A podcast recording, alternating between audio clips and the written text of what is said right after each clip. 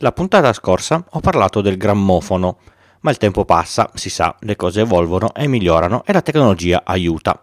Poi passano e vengono sorpassate. A volte, un po' come la peperonata, ritornano. Questa, in breve, è la storia del 33 giri, detto anche LP o vinile.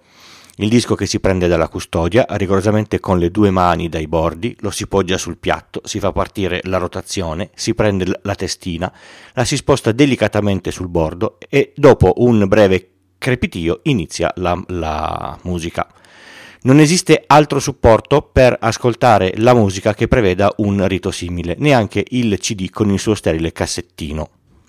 Io sono Francesco Tucci, mi occupo di tecnologia da prima del Millennium Bug, dell'euro e del grande blackout del 2003. Sono sopravvissuto e sono qui per raccontarvela in puntate brevi e facili, alla portata di tutti, con questo podcast Pillole di Bit da novembre del 2015.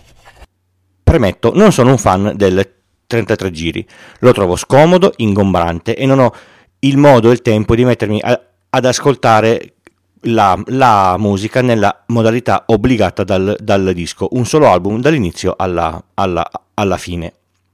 A casa non ho più lettori di dischi di alcun tipo, se escludiamo le console. La mia musica è tutta su un vecchio hard disk o su, o su Spotify. Ma il mercato dice che c'è a chi, a chi, piace e i gusti non sono contestabili, a mio, a mio, a mio parere.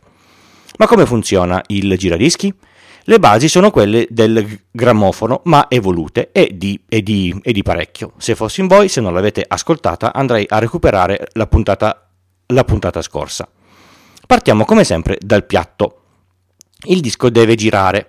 In questo caso i giri calano e anche parecchio. Da 78 al minuto passiamo a 33. Resta valida che la velocità della testina sulla, sulla, traccia sarà più veloce sulle prime tracce all'esterno e più lenta sulle ultime all'interno. Diminuendo la velocità di rotazione e aumentando il diametro del disco, la traccia dall'inizio alla fine è più lunga, questo vuol dire che ci stanno più minuti di, di musica. Abbiamo scoperto perché il 33 giri si chiama anche LP, che sta per long playing, suona per più tempo. Adesso c'è l'elettricità e l'elettronica. Il motorino elettrico che fa girare il piatto è gestito elettronicamente. Sappiamo farlo andare esattamente a 33 giri al, a, al minuto. In teoria sono 33,3.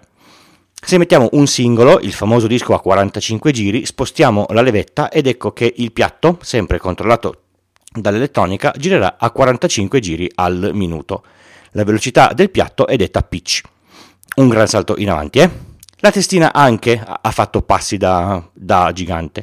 Innanzitutto perché la traccia sul disco di vinile è registrata in, in stereo. Se guardiamo il solco del, del, disco dove è registrata la traccia audio in sezione, lo vediamo come una V con un angolo di 90 gradi.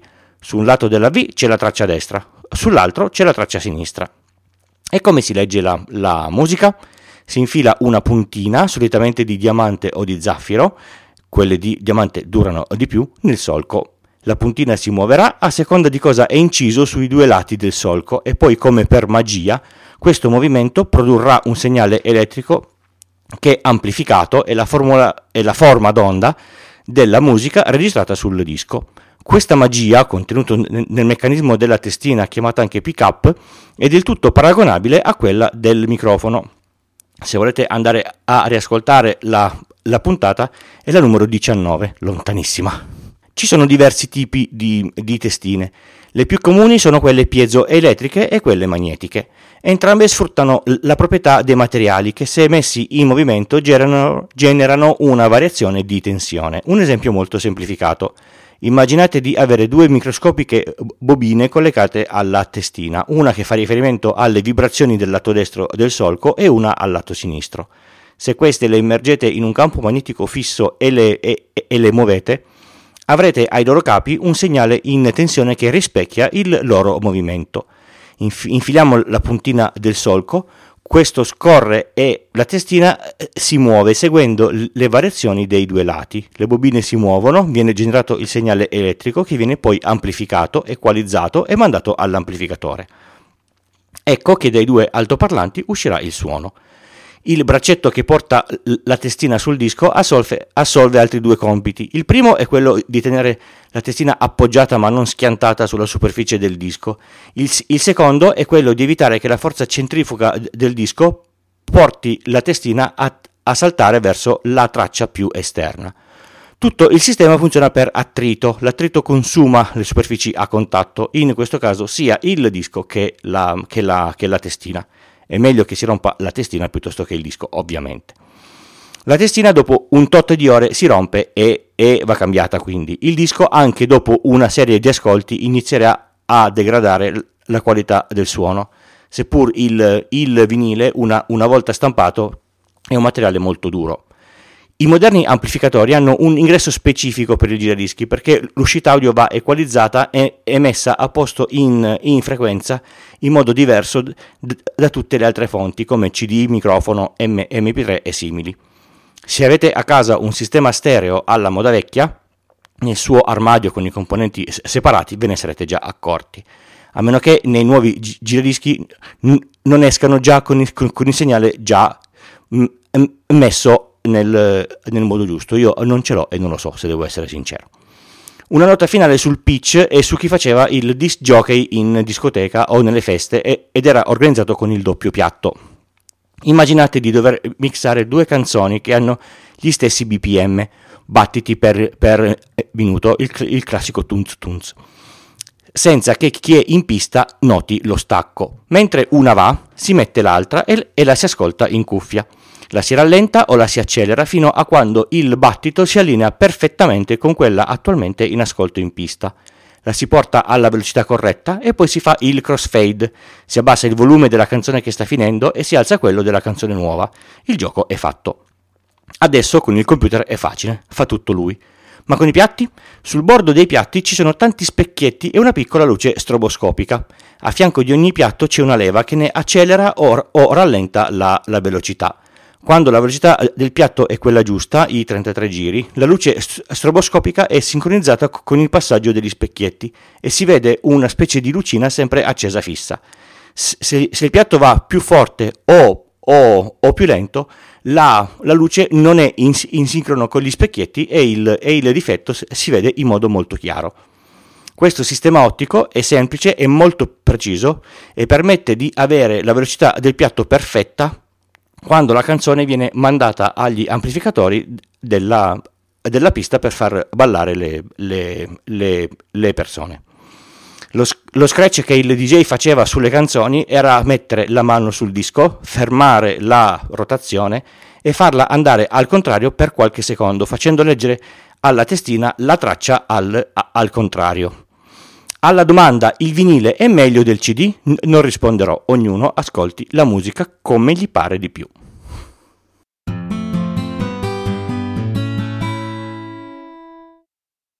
Pillole di Bit è un podcast indipendente interamente scritto, prodotto e realizzato da Francesco Tucci con l'indispensabile supporto dell'hosting Third Eye e il software di montaggio audio producer di Alex Raccuglia. Lo potete ascoltare da tutte le piattaforme di podcast il lunedì o direttamente sul sito Pillole di Bit col punto prima dell'it.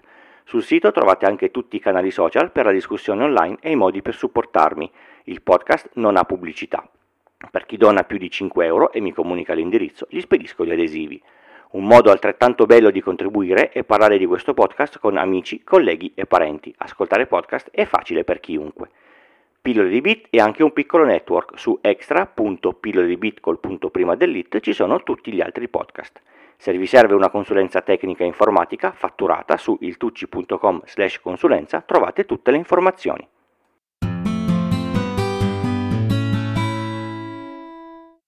Questo tip potrebbe essere un po' macabro, forse sì, ma anche un, un po' ist- istruttivo. Immaginate di avere un sito dove messi i parametri di una bomba, passatemi il termine famosa, e applicata la eh, detonazione su una cartina odierna, si possano eh, avere i risultati in danni, morti e ricaduta n- nucleare sul, sul, territorio. Ebbene c'è. Si può, si può fare con le bombe prodotte nel mondo, dalle più piccole alle più tristemente famose, a quelle più potenti fino alle, alle, alle testate più grosse mai prodotte dal maledetto genere umano. Si può fare il, il test in città conosciute e scoprire quanto sarebbe largo il raggio dell'onda d'urto e altre informazioni interessanti e terrificanti, così da scoprire o far scoprire quanto possa f- fare schifo l'uomo. Il link, come al solito, nelle, nelle note delle, dell'episodio. Avete ascoltato Pillole di Bit, questa era la puntata 215 e io sono Francesco. Vi do appuntamento al prossimo episodio, come al solito, il lunedì dalle 4 del mattino, nelle vostre app di podcast preferite. Basta abbonarsi al feed RSS e qualsiasi app funziona. Ciao! Una piccola nota. Se non vi piace il gruppo Telegram dove si parla di tutto e, e di più, c'è il canale Telegram ora dove metto solo i, gli episodi nuovi, quindi voi vi potete registrare vedere l'episodio che esce e commentare specificamente senza off, off topic l'episodio in, in, in questione. Ovviamente nelle, nelle note dell'episodio vi lascio anche eh, questo link. Ciao ciao!